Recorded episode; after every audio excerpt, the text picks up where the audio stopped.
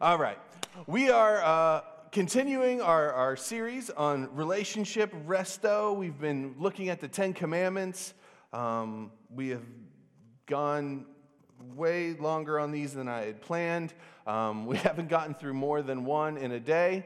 Um, today, we're going to get through the rest of them. And believe it or not, the next four chapters in the book of Matthew.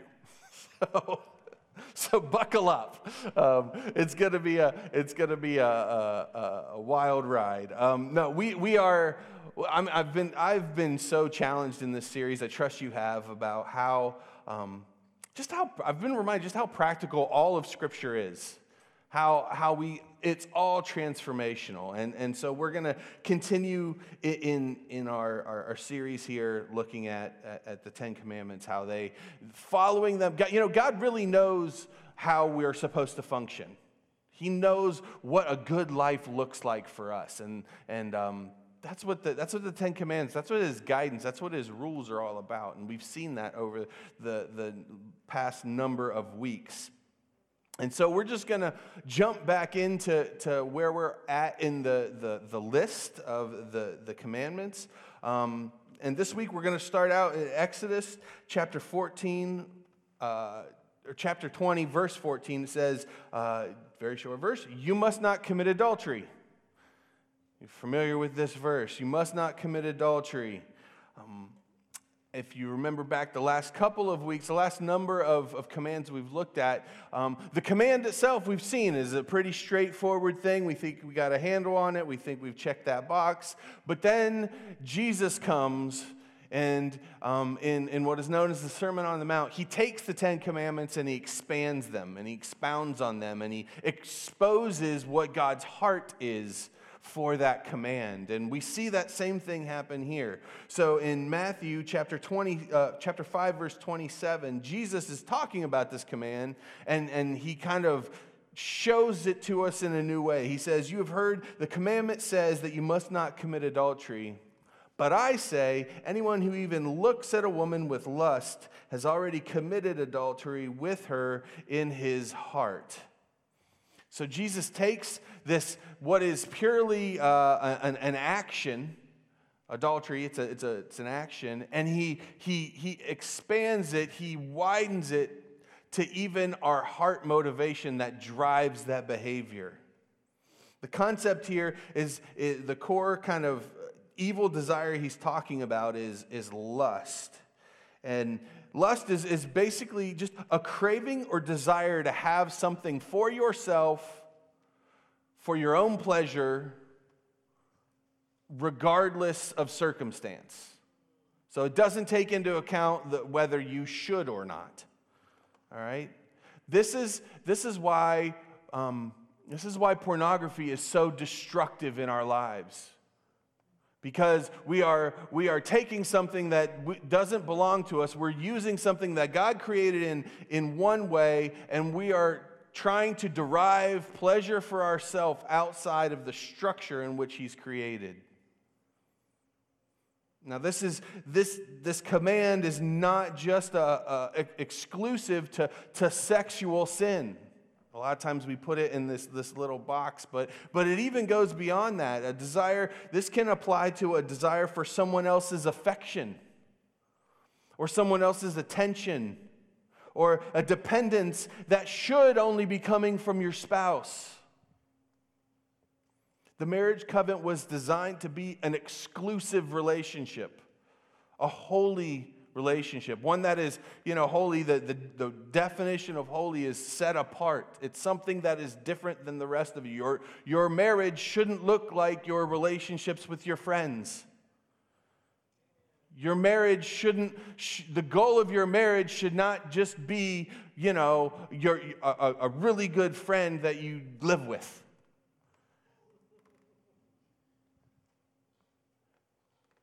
The Bible talks about um, this principle of when we get married that we, we leave and we cleave, right? You've heard that maybe in some, some ceremonies that we, we leave our families and we, we, we create something new. We create a new family is born when the two become one. And this, this coming together has a consequence, and it's forsaking all others. Now, that doesn't mean you don't have other significant relationships. That doesn't mean you don't cease to have family outside of that, that relationship. But this new relationship becomes the primary, the circle, your, your number one relationship, the most important earthly relationship that you have. It becomes the priority over all others, all day, every day, all the time. Your marriage should be the number one place where you receive, where one, you can go with your secrets, and two, you can get support. Secrets and support. That doesn't mean you shouldn't have close friends, but those friends, those relationships should always be supporting the marriage.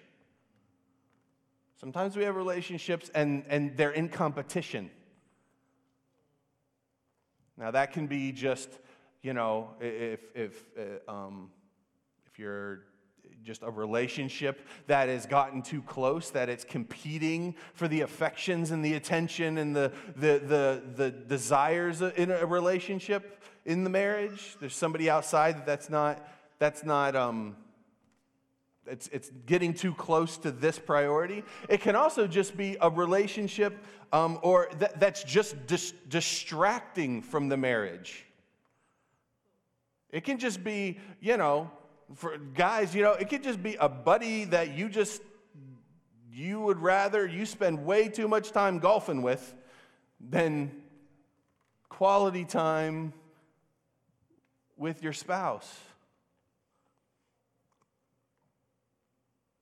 if you're married, or this can even apply maybe on not quite the same level, but if you're dating, how well are you serving your spouse in these areas? How well are you supporting the other person emotionally, physically, with the, the, the needs that, that just arise in life, with, with supporting their dreams and their aspirations?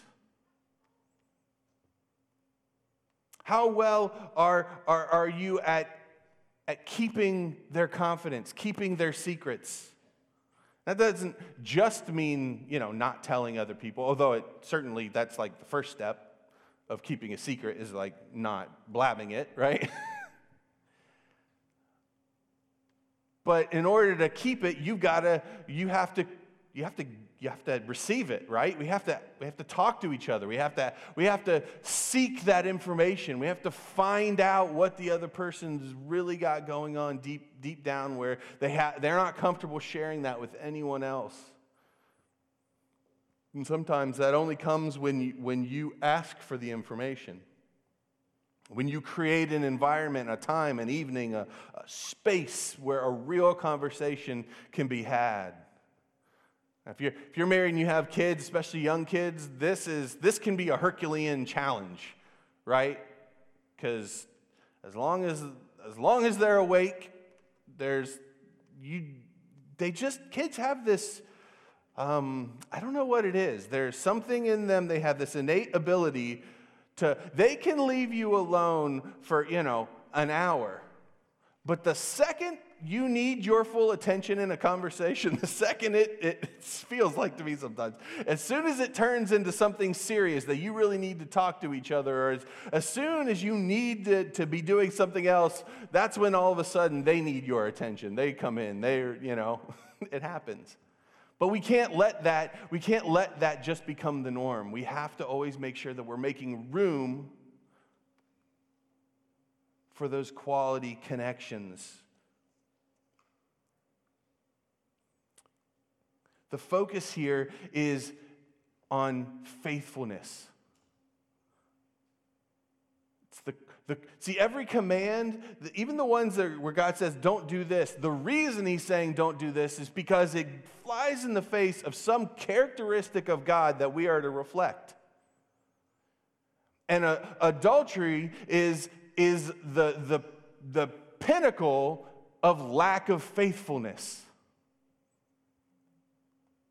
And God wants us to reflect who He is. If we want quality relationships, we have to, we have to, we have to be, learn how to be more like Jesus. That's how we have better relationships. And being faithful is his is who he is. He we sing songs about it. He is faithful. God designed it that way, and He created us to thrive in relationships when, there's, when faithfulness is at their core. And He's dead serious about us living them out. Let's, let's read the rest of the passage and, and we'll see just how serious from, from Jesus. In verse 29, he says, So if your eye, even your good eye, causes you to lust, gouge it out and throw it away. I, always, I thought that was funny that even your good eye, as if like there's a major difference in your eyes. Like, well, this one, man, you know, I could, I could do without, but now you want my good eye. I mean, is there really that big a difference? He says, throw it away. It's better to lose one part of your body than for your whole body to be thrown into hell. And if your hand, even your stronger hand, causes you to sin, cut it off and throw it away. It's better to lose one part of your body than for your whole body to be thrown into hell. You've heard the law that says a man can divorce his wife by merely giving her a written notice of divorce. But I say that a man who divorces his wife, unless she's been unfaithful, causes her to commit adultery. And anyone who marries a divorced woman also commits adultery. Now, we could, we could spend in the rest of the day just breaking down the, the kind of cultural implications of, of that passage. And we're not, we're not going to do that. But yikes. What do we do with this? Are we how, how serious? These are one of those verses that we have to ask ourselves like, how serious am I supposed to take this? Right? Are, are, we to take this literally? Should, should there be a bunch of blind, limbless Christians with a big scarlet A on their chest running around? Like, is that, is that what Jesus is promoting here? Well, um, I want to put a pin on that for now. uh, leave you hanging just for a moment. Uh, we're going to continue in our main text, but there's a reason. There's a theme that runs through the rest of these these commands, and that's why I've kind of lumped them all together because um, the answer, the, the, the purpose of these, while they each have their own individual thing that they're highlighting, all of them, the solution, the thing that, that Jesus, the thing that God wants us to get out of them is all the same. It's all driving at one direction. And so we're going to circle back to this at the end. Um, but I, so I promise I won't leave you hanging, but we're going we're to keep, keep moving um, with, with, with Exodus, in Exodus. So, Exodus, uh, first we had don't commit adultery. Now we're, we're moving on. We're going to be at uh, verse 15 says, You must not steal. Again, seems obvious for now, but I'm sure you've caught on that uh, there's more, to, there's always more to the story. Uh, with, with, Hebrew, there's always, you know, it, Hebrew is so different, different than, than English. English, it's just kind of just feels like it's very straightforward. You know, here's the word, this is what it means. But in Hebrew, it's not like that. Like, here's the word, and here's the story that it means, and here's the picture that it creates. And it's, and it's actually the way they construct their, it's fascinating. The way they, the, their grammar is constructed, the letters have different meanings. So words that, that are close together in their appearance and their spelling are related in more than just that. Um, it's amazing, just the, the intricacies of it. So that's part of the reason why we always have to dig, we dig into Hebrew to figure out what it exactly is that, that it's, it's saying. Um, so what, what's this saying to us here? You must not steal. Well, um, one application is the straightforward one yes, do not take other people's property. When you go to the store, leave with the things that you paid for and nothing else, right? Don't take things that don't belong to you. This is, this is our understanding of stealing, and, and that applies here, but it's actually not the primary focus of, of the, the Hebrew word they used here for steal. Um, what it's mostly talking about is focused on the intangible things that we can take from each other through manipulation, through deception, or through intimidation. It's talking mostly about stealing, taking somebody's dignity. taking somebody's freedom, taking somebody else's self respect. It's also talking about cheating, taking advantage of somebody else. Do you remember the, the Ten Commandments are all about relationship. And so what this is this isn't just saying don't take from somebody else. It's saying that that we have a responsibility to make sure that we act in good faith and in good and in the best interest of the other person.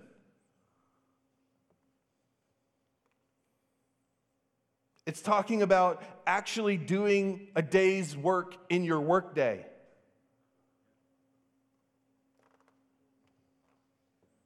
It's talking about doing what's best for your client or what's, what's fair with your neighbor, whether they understand or would know the difference or not.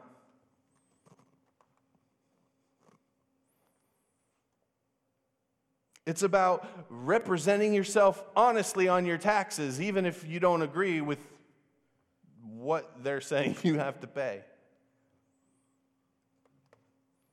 You know, it's interesting in, in Matthew, um, the corresponding text, the, the, the part, we're not going to read the whole thing, but the part where Jesus expands this particular command, if you read it isolated from kind of a discussion like this, you probably wouldn't even recognize it because the whole part of the, the, the sermon that on the mount that's talking or dealing with this is there's a part in there, he's just talking about oaths.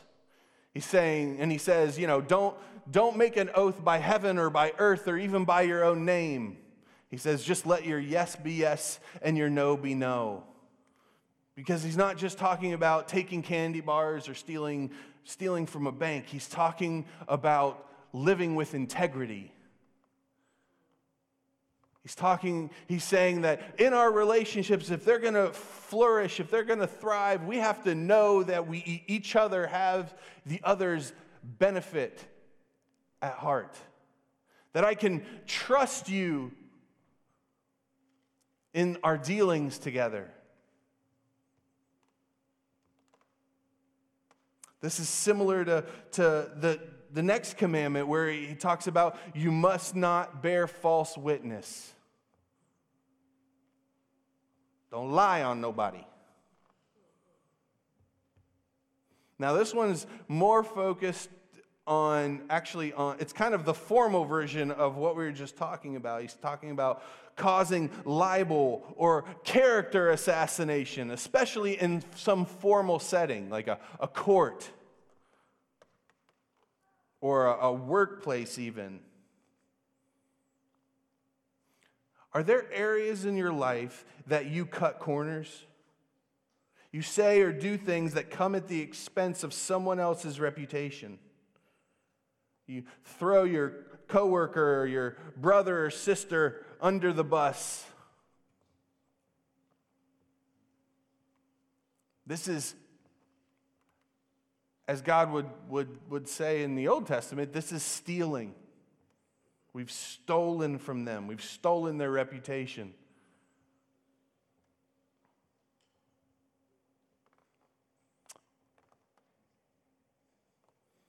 This can also happen when we, um, it happens a lot and we feel justified in doing it when, when we do a, a, a certain thing. We tend to, I forget the name of the principle, but there's a principle where we only apply this to other people. We don't do this with ourselves. But we tend to, we, we, we have this gravity towards applying motivation to other people's behavior, specifically negative motivation. Now, we don't tend to do this to ourselves. When we fall short, we focus on the, the reasons why we fell short, right? I said something, I said something mean to so and so, I lost my temper. I focus on, well, they did this and they did that, and I had a bad day, and it was the fourth time we talked about it. When somebody else loses their temper with us or or treats us poorly or does something that we, we, we have offense to, we have a tendency to, to create a story, a narrative that goes to the value of the person. See, they're not having a bad day, they're, they're a bad person. They didn't have a moment of weakness. They're selfish.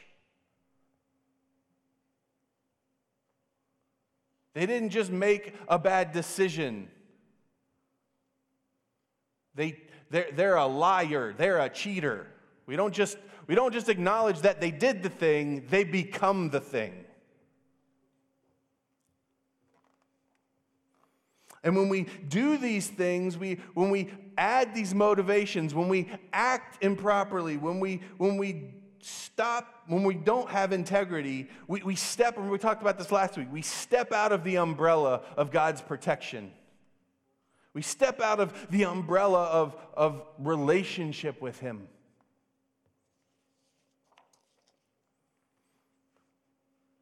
And then we come to find the final command, number 10. You didn't think we were going to get through them all today, but we did. Number 10. And this one, you know, part of me says, well, you know, he, he probably could, the Lord probably could have just, like, we could have had like five commands. Like, he could have done, how do you deal with God? And then just skipped right to this one, and it covers all the rest. Exodus 20, 17 says, You must not covet your neighbor's house. You must not covet your neighbor's wife, male or female servant, ox or donkey, or anything else that belongs to your neighbor. God is basically telling us, you know, and covet's such a weird word. Um, you know, it, it's kind of, we, we not sure how to, how to exactly to define it. I, I think, it's, I think the easiest way to look at it is like this God is basically telling us no keeping up with the Joneses. No offense, Joneses. Um, you know, there was, I was reading this article uh, a couple weeks ago, and it was a study about the effects of a neighborhood when somebody in the neighborhood wins the lottery. They've been doing, they've done some research. A big study came out a couple years ago, and it, it was fascinating. They found that for every thousand dollars that a person who won the lottery, so if they won thousand dollars, the people, the, their neighbors, the people directly around them, I forget the exact parameter that they, they set for this study, but their neighbors, for every thousand dollars that they won, their chances of going bankrupt in their own personal life went up by 2.4%. For every thousand dollars. So if they won $20,000, their chance of going bankrupt was like 25% higher than someone than if, if their neighbor hadn't won the lottery. I thought, man, what, what, a, what a perfect picture of our predilection for coveting. It was the only variable that changed. There was something new in the neighborhood. Somebody else had new resources and, you know, started buying new cars and fixing up their house and going on vacations. And we get we get sucked into that. We, we, we, we crave that, that equality. You know, of all the commands, Jesus spends the most time expounding on this one. For almost two chapters, his focus is, is on the things that we do to look better in the eyes of others. For two chapters, it, his expansion of this, this command is two chapters long. It's the part where he's talking about giving to the needy and not letting, not letting, you know, do it in secret, not letting uh, uh, your left hand know what your right hand is doing. He talks about um, fasting and doing it privately and, and, and not letting others, others in on that. He talks about um, worry how worry and our, our, our, care and concern for our clothes and, and all these things, it's most of our worry is, is being driven out of this covetous heart. We're worried because we desire more than we have and need. That gap creates stress. See, especially here in America, this is what I need, but this is what I desire. This is what, this is what I think I need. Maybe that's a better way of saying it. and so, all this life we live in here, all this margin in here, is what creates stress in our life. It's what creates worry. And most of it, not saying that there's not legitimate needs in our life, but a lot of what we worry about is things that we don't really need. We're just trying to keep up with the Joneses or the, the whoever. and this, this can be true in your, in your, in your statuses in your, um, you know, your possessions. It can be true relationally. You know, your best friend gets married, now all of a sudden being single is the worst thing in the world. And then they get pregnant, and all of a sudden, oh my goodness, I'm, where's my family? Could be a, you know, everything's going great, and then your, your, your buddy gets a promotion. And now all of a sudden, this job that you genuinely liked 10 minutes ago now all of a sudden you're, you're well, should I? I should quit. This is a dead end job, and I.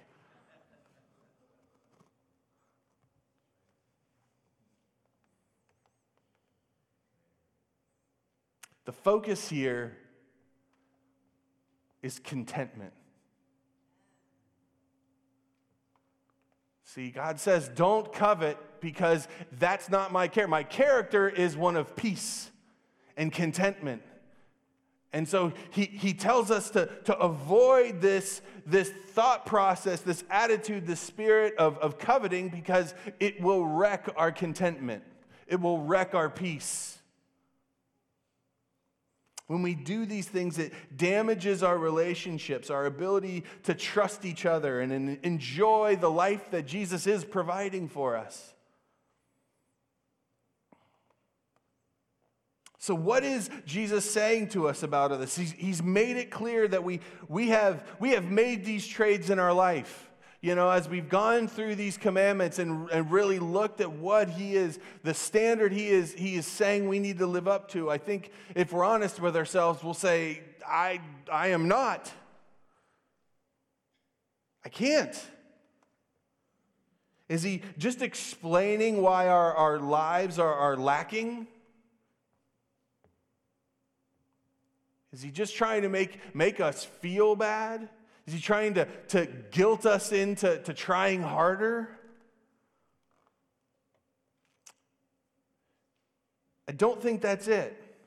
I don't think that's it. I think if we look at the, the next several chapters in Matthew, we, the, the story, the message becomes more clear. See, sometimes we, um, we miss some of the messages in Scripture because we, we take too myopic a view. We just look at this verse or these four verses, and, and that's all good. And, and do, doing deep dives on small, small verses is, is super valuable. But the, writer of, the writers of, of Scripture, um, Hebrew writing styles, uh, are, are very different than ours. And, and if we step back and look at bigger sections of the story, the headlines of those sections tell a story in itself. So, Jesus spends the Sermon on the Mount, command after command, advice after advice, expanding the, these rules and these standards and, and showing us just how, just how deep the rabbit hole goes, right? Just, just how far off we really are. So, what, what does he do next? For the next three chapters, Jesus goes, so he has the Sermon on the Mount, and then for the next three chapters, he goes on a healing spree. I mean, he, he starts traveling around, and it's just one story after another. I mean, some of them, it's not even a whole story, it's just a highlight where he just like, he went into this town and everybody got saved. I mean, he was like Oprah on her My Favorite Things episode, you know? Like, you get healed, you get healed. Everybody's getting healed, you know? I mean, it was story after story. Why? What, what's the correlation? Well, I thought we were talking about sin. Yes. But you have to understand, in Jewish, in Jewish custom, in Jewish thinking right there, the people he's trying to communicate to, sin and sickness were irrevocably linked. It was understood in their culture that if you were sick, it was most likely they, they didn't have a Western view where it's all, you know, biology and mechanics and chemicals and this, that, and the other. There was an assumption, a presumption that if you were ill, somebody messed up either you or your parents.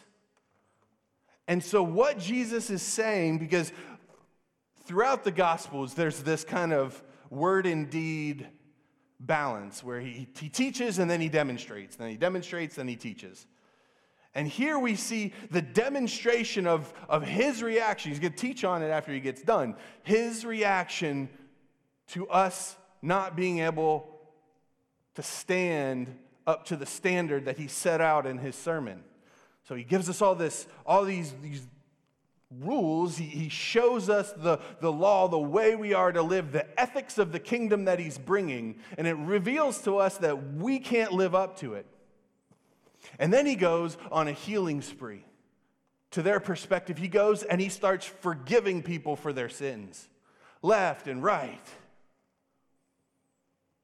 Over and over, he forgives countless people, people who brought their, brought their problems on themselves, people who, who were born with, with problems, with sickness, people who were suffering from something somebody else did. And Jesus is indiscriminately healing these, all these people. And then in chapter 11, Jesus stops and he gives a, a, a, short message and then he prays. And it's in this passage that, that I think he, he reveals what he's trying to say through, through this healing spree. He stops and he has a message to the see he, he, was going around he was he was pronouncing the kingdom and he was doing all these healings and there were there were places that received him well and and accepted him and and were, were touting him and there was people starting to follow him from these towns. But there were other towns where they just outright rejected him. They just as a community said we don't we don't want we don't want none of that and his message is to the towns that rejected him. Even though he visited, even though a few people got healed, and his message to them is actually it's, it's a lament. It's a if you're reading New King James, it's, I'm sure there's a woe in there. You know, not W O W W O E, woe to you. He's saying, he says it would be worse for them in, the, in the, the coming day, in the coming kingdom, it'll be worse for them than it will be for Sodom and Gomorrah. And then he prays a prayer, an interesting prayer. And it's in the prayer, he actually kind of gives us some insight as to what was the difference what was the difference between the cities that received healing and, and received Jesus and the cities that didn't, that rejected him? The difference between those um, that received him and those that rejected him, it wasn't the size or the frequency of their sin or their sickness. It had nothing to do with. It had nothing to do with how many sick people were there. It had nothing to do with how sinful they were. It had nothing to do with how often they sinned or how many were sick or how bad they were sick. It all had to do with their willingness to lay down their pride and come to Him. Their willingness to submit to who He was. See, the point of the Ten Commandments, the message on the Sermon on the Mount, is bigger than just showing us what we need to do and, uh, to be in a right relationship with God and with others. The point is to point out that you can't.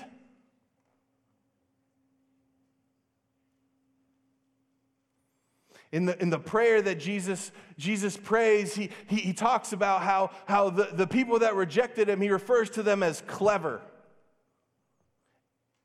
See, they're, they're, they're smart, they're independent, they'll figure it out on their own.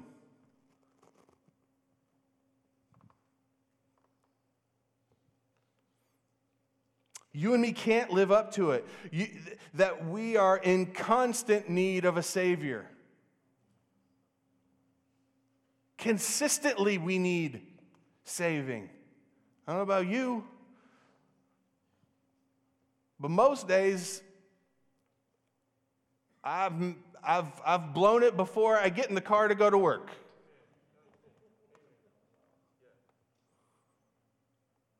The reason Jesus says, and we're going to, told you I wouldn't, I wouldn't uh, leave you hanging too long. So the reason Jesus says if, if, if your eye makes you sin, cut it out, is to highlight that even your most extreme attempts to overcome your sin nature is pointless.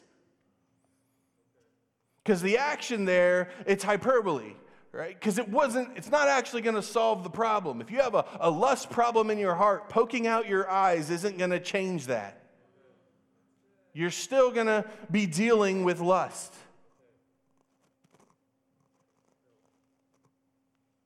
If you have a, a, a thieving heart, cutting off your hand isn't going to, cutting off your hand isn't to stop you. You'll figure out a way. You know, life finds a way. Our sin finds a way to, to manifest itself, regardless of our physical restraint, regardless of our, our just our sheer will. You know, this week I, I wrestled a bit with this message because I, I feared it was, it was getting redundant. I feel because we're, you know, it's kind of the, the, the, we get to the end of these messages and I, it's always kind of the same thing, you know, repent, rinse, repeat. But you know what? The, the Lord wants us to know today that that, that he was just kind of like, I had this moment and I just kind of heard in my head, just, well, yeah. See, there is a, each of us has a destiny that God has for us. Each of us have, has a, a, a full life. He says he, want, he came to bring life and life abundantly that He wants our relationships to be an, constantly growing and maturing. But there is, uh, our sin creates a lid for those things. It creates a, a lid in our relationships. It creates a, a lid in our, our worship is hindered. Our, our witness, our ability to share the hope that lies within with others is, is, is, is tamped down. Our, our ability to, to connect, and even our desire to connect, and our ability to connect with God and, and to pray and to see, see our prayers make a difference. The, the, the sin in our life creates a lid because it gets in the way. And it's not just a one for one kind of thing. You know, I, I, I do this in my head sometimes. You know, I don't know if you've ever done this where you, you feel that disconnection from God or from somebody else, and you try to you try to pinpoint that one thing that you did, right? Like, what's that one thing I did that that that, that that's causing me problems right now? And you you think through, you know, your day or your week, whatever, and you try and, oh, that must have been it. God, I'm sorry. Um, but it's bigger than that.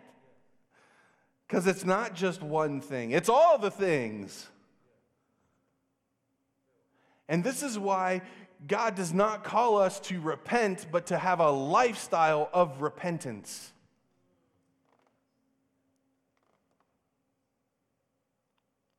This process, but this process isn't meant to be a, a, a shame filled thing. See, we, we, we we tend to, to kind of avoid repentance or, or confession to make that a real part of our life.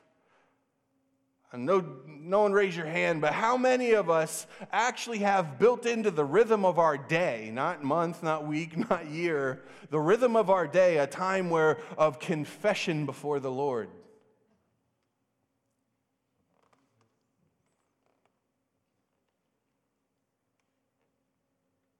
The point of this is to drive us to the arms of Jesus. After the Sermon on the Mount, where, where we see how lacking we are, after Jesus' healing spree, where he shows us his power over sin, after he, he laments and warns those who reject his power, Jesus shows us the way out. In Matthew 11, starting in verse 28, super familiar. Jesus said then, this is right after the prayer. So he's done all this stuff, and then we kind of come, we come to this moment. And Jesus says, Come to me, all who are weary and carry heavy burdens, and I will give you rest. Take my yoke upon you. Let me teach you, because I am humble and gentle of heart, and you will find rest for your souls. For my yoke is easy and my burden is light.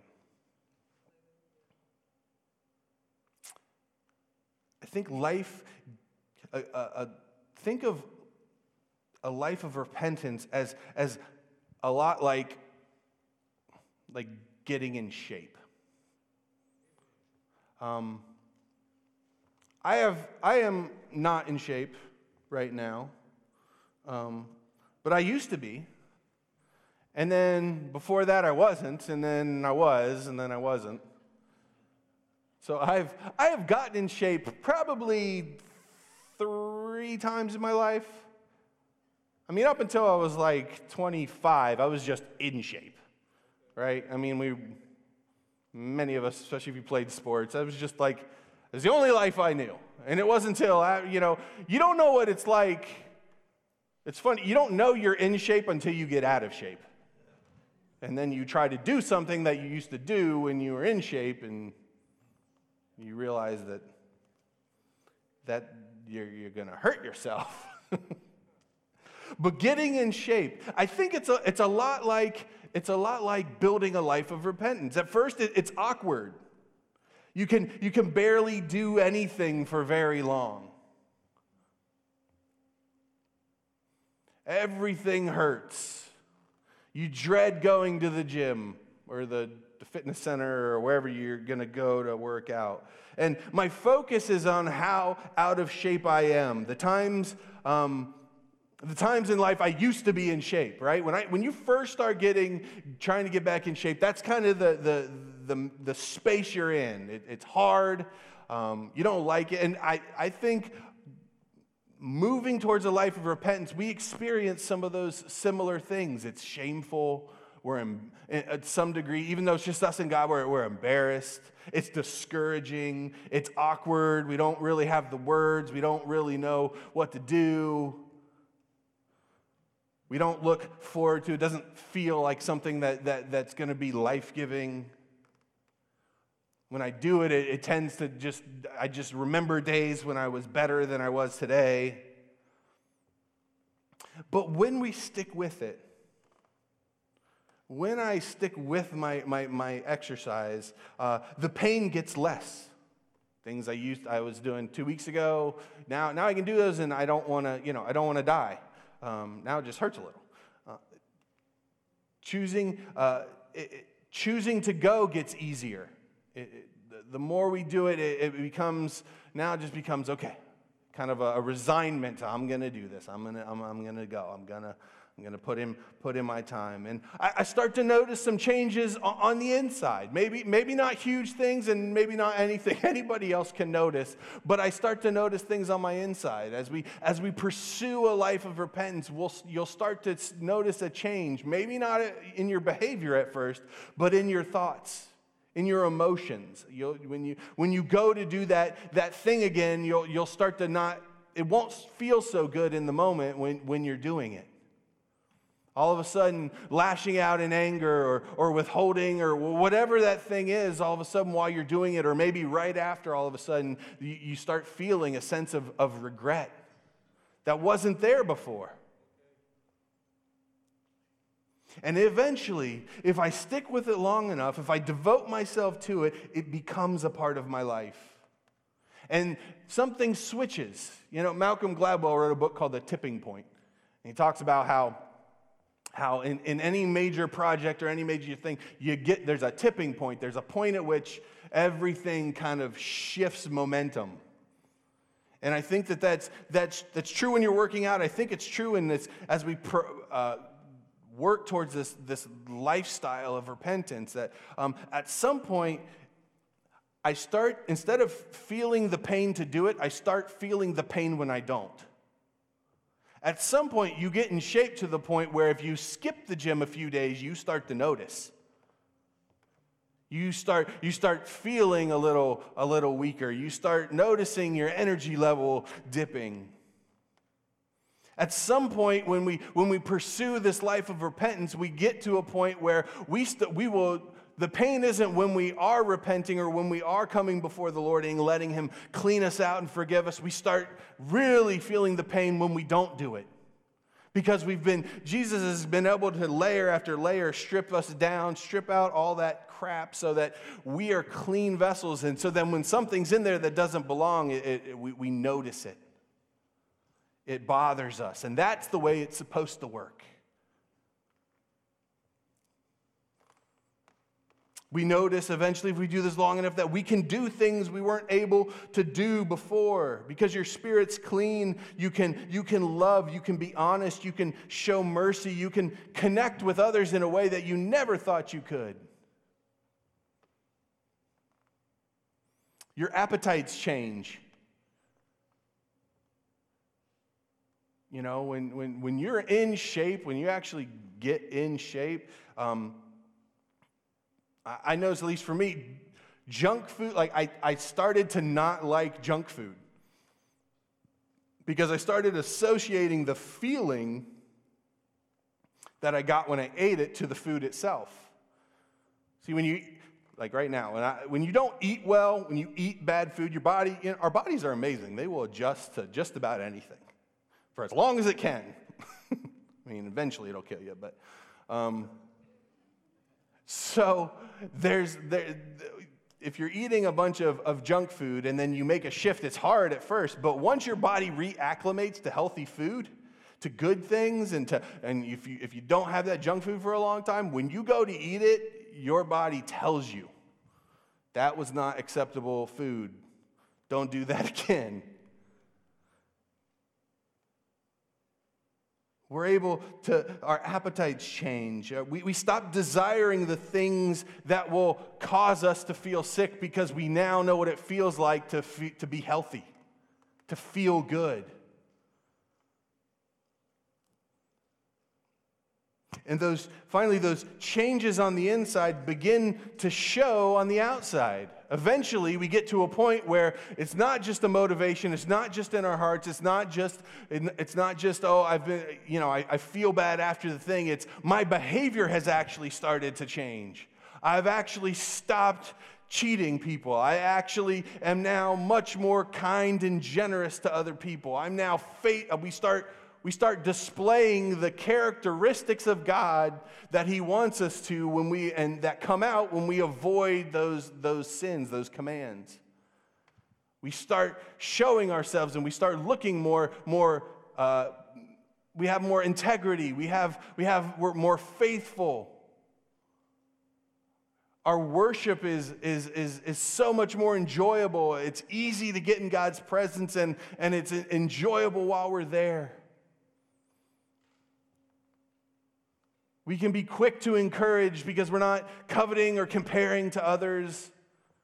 We can receive criticism because we know how to handle it. We don't, we don't have all of these insecurities and, and self doubts and, and defense mechanisms. It's all been stripped down. So you can, when we're in a healthy spot, you can criticize me all you want, and I can evaluate it honestly because when we live a, lifestyle of repentance, we're, we're, used to this. Like this is this is just another thing to handle. Okay, is it true or not? To God, what do you think of this? Okay, cool. Moving on.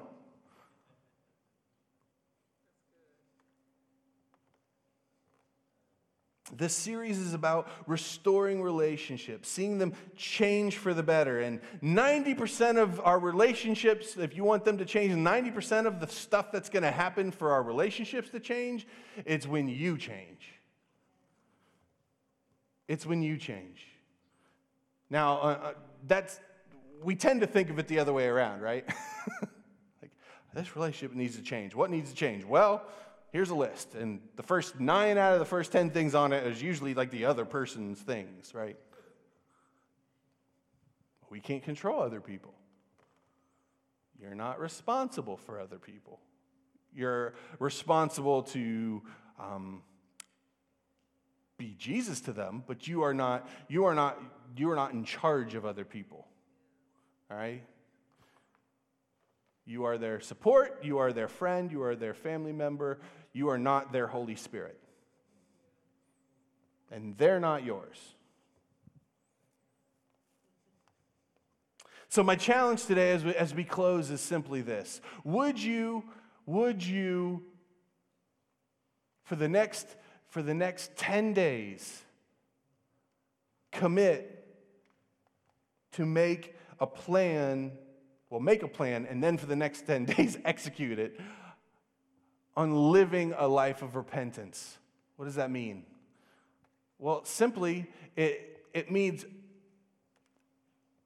carving out a time in your day, an appointment with God every day that you are going to spend in confession, in repentance, and in evaluation. You're going to examine your, your last 24 hours since your last appointment with Him and think through your day. I would, I would even suggest reading through the Ten Commandments every, every day. And, and think on each one for a, for a moment or two and ask the Holy Spirit to show you moments, show you where you came up short in that, in that, in that moment. And go through. And then ask for the for the lord's forgiveness. Ask him to pour into you the love that you need to cover that. Ask for the holy spirit to strengthen you. Confess those things and i, I it, it may I, I, promise it may sound right now like this this is going to be about as, as fun as a mack truck hitting me with a load of bricks on it right but i promise if this becomes a part of your life that moment is, is never going to be is not always like going to be super yay. um, but the rest of your life can become that. Because you, the rest of your day, every day, every day, you're starting with a, a clean slate. Every day, you're, you're, you're discovering things about yourself. And eventually, eventually the, the, the shame of, of, of our, our shortcomings will go away.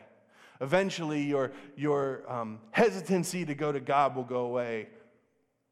Your times, your other times in prayer, worship will become more, um, more enrapturing. Your ability to, to connect with, with your, your friends and your family and to, to really listen to them will start to increase. You'll start to see the changes that, that the Word talks about, the, the, the, the Romans 12, the transformation by the renewing of our mind. All of that, all of that comes into play when we live a life of repentance. So I, I, I, encourage you to, to join me in this journey. The next 10 days um, and, and, then forever, but for at least the next 10 days is a, a trial run, a money back guarantee. I will, you know, if, if you do it for 10 days and, and if, if, if you really are dissatisfied, uh, email me and whatever you put in the offering this week, I'll, I'll, I'll get back to you. How's that? Um,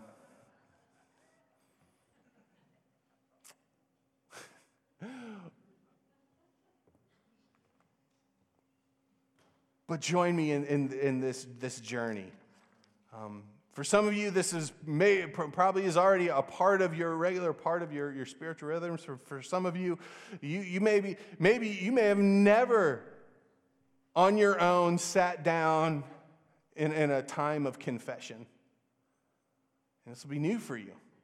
That's exciting. I would encourage you, all of you, to find a buddy, find somebody that you can share this journey with a friend, a, a spouse. I encourage you today, even after, after we dismiss, just you know, text them and say, "Hey, would you?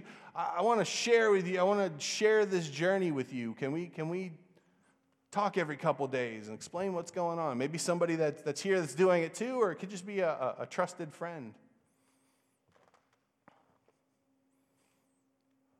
And I promise you, we will all in 10 days' time be, be cleaner vessels, more connected to each other and more connected to the Lord um, than we are right now. And, and that's, that's, I hope that's why you came this morning. I hope that's, that's why, you, why you're a member of, of Christian Assembly. If you are, why, why you're listening, if you're, if you're online or you just happen to catch this.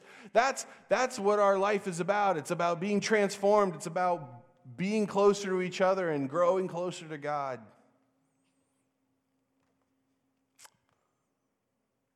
So if you would, just um, I just gonna um, I'm just gonna pray a, a prayer of blessing over us this morning, um, and uh, then and then we're gonna go home and eat some food, probably. So Father, we, we thank you. Jesus, we thank you for your word. We thank you that, that your word is good. It's good to us and it's good for us. Jesus, I ask that you would, you would speak to us this, this next 10 days as we're, we're committing to, to confession, as we're committing to spend time um, being vulnerable before you and honest before you. God, would you, would you show us our stuff? Would you show it to us? so that you can forgive it, so that you can clean it out, so that we can, we can have a cleaner relationship with you and with, with each other, better and, and, and more open, more honest, more, more authentic, more life giving than, than we've ever experienced before. God, I pray that this would be a, a turning point in some of our lives, that, that 10 days from now, 20 days from now, a month from now, we would look back and go, man, that was really the start of something significant. My whole world is, is different because, because I, can, I can connect to God and I, I, I am truly free of the bondage of sin because I've, I've, I've created a life rhythm that, that allows me to get rid of it and not hold on to it. I thank you that you are so generous, God, that, that, that you've created a system that, that we, we just have to give it away. God, we just have to give it to you. You, you, don't, you don't make us pay for our sins. You paid for it, God. Thank you. We pray all these things in your mighty name, and we bless your church. Amen. Amen. Amen. You guys have a good week. We'll see you next week. Don't forget to register for the legacy dinner.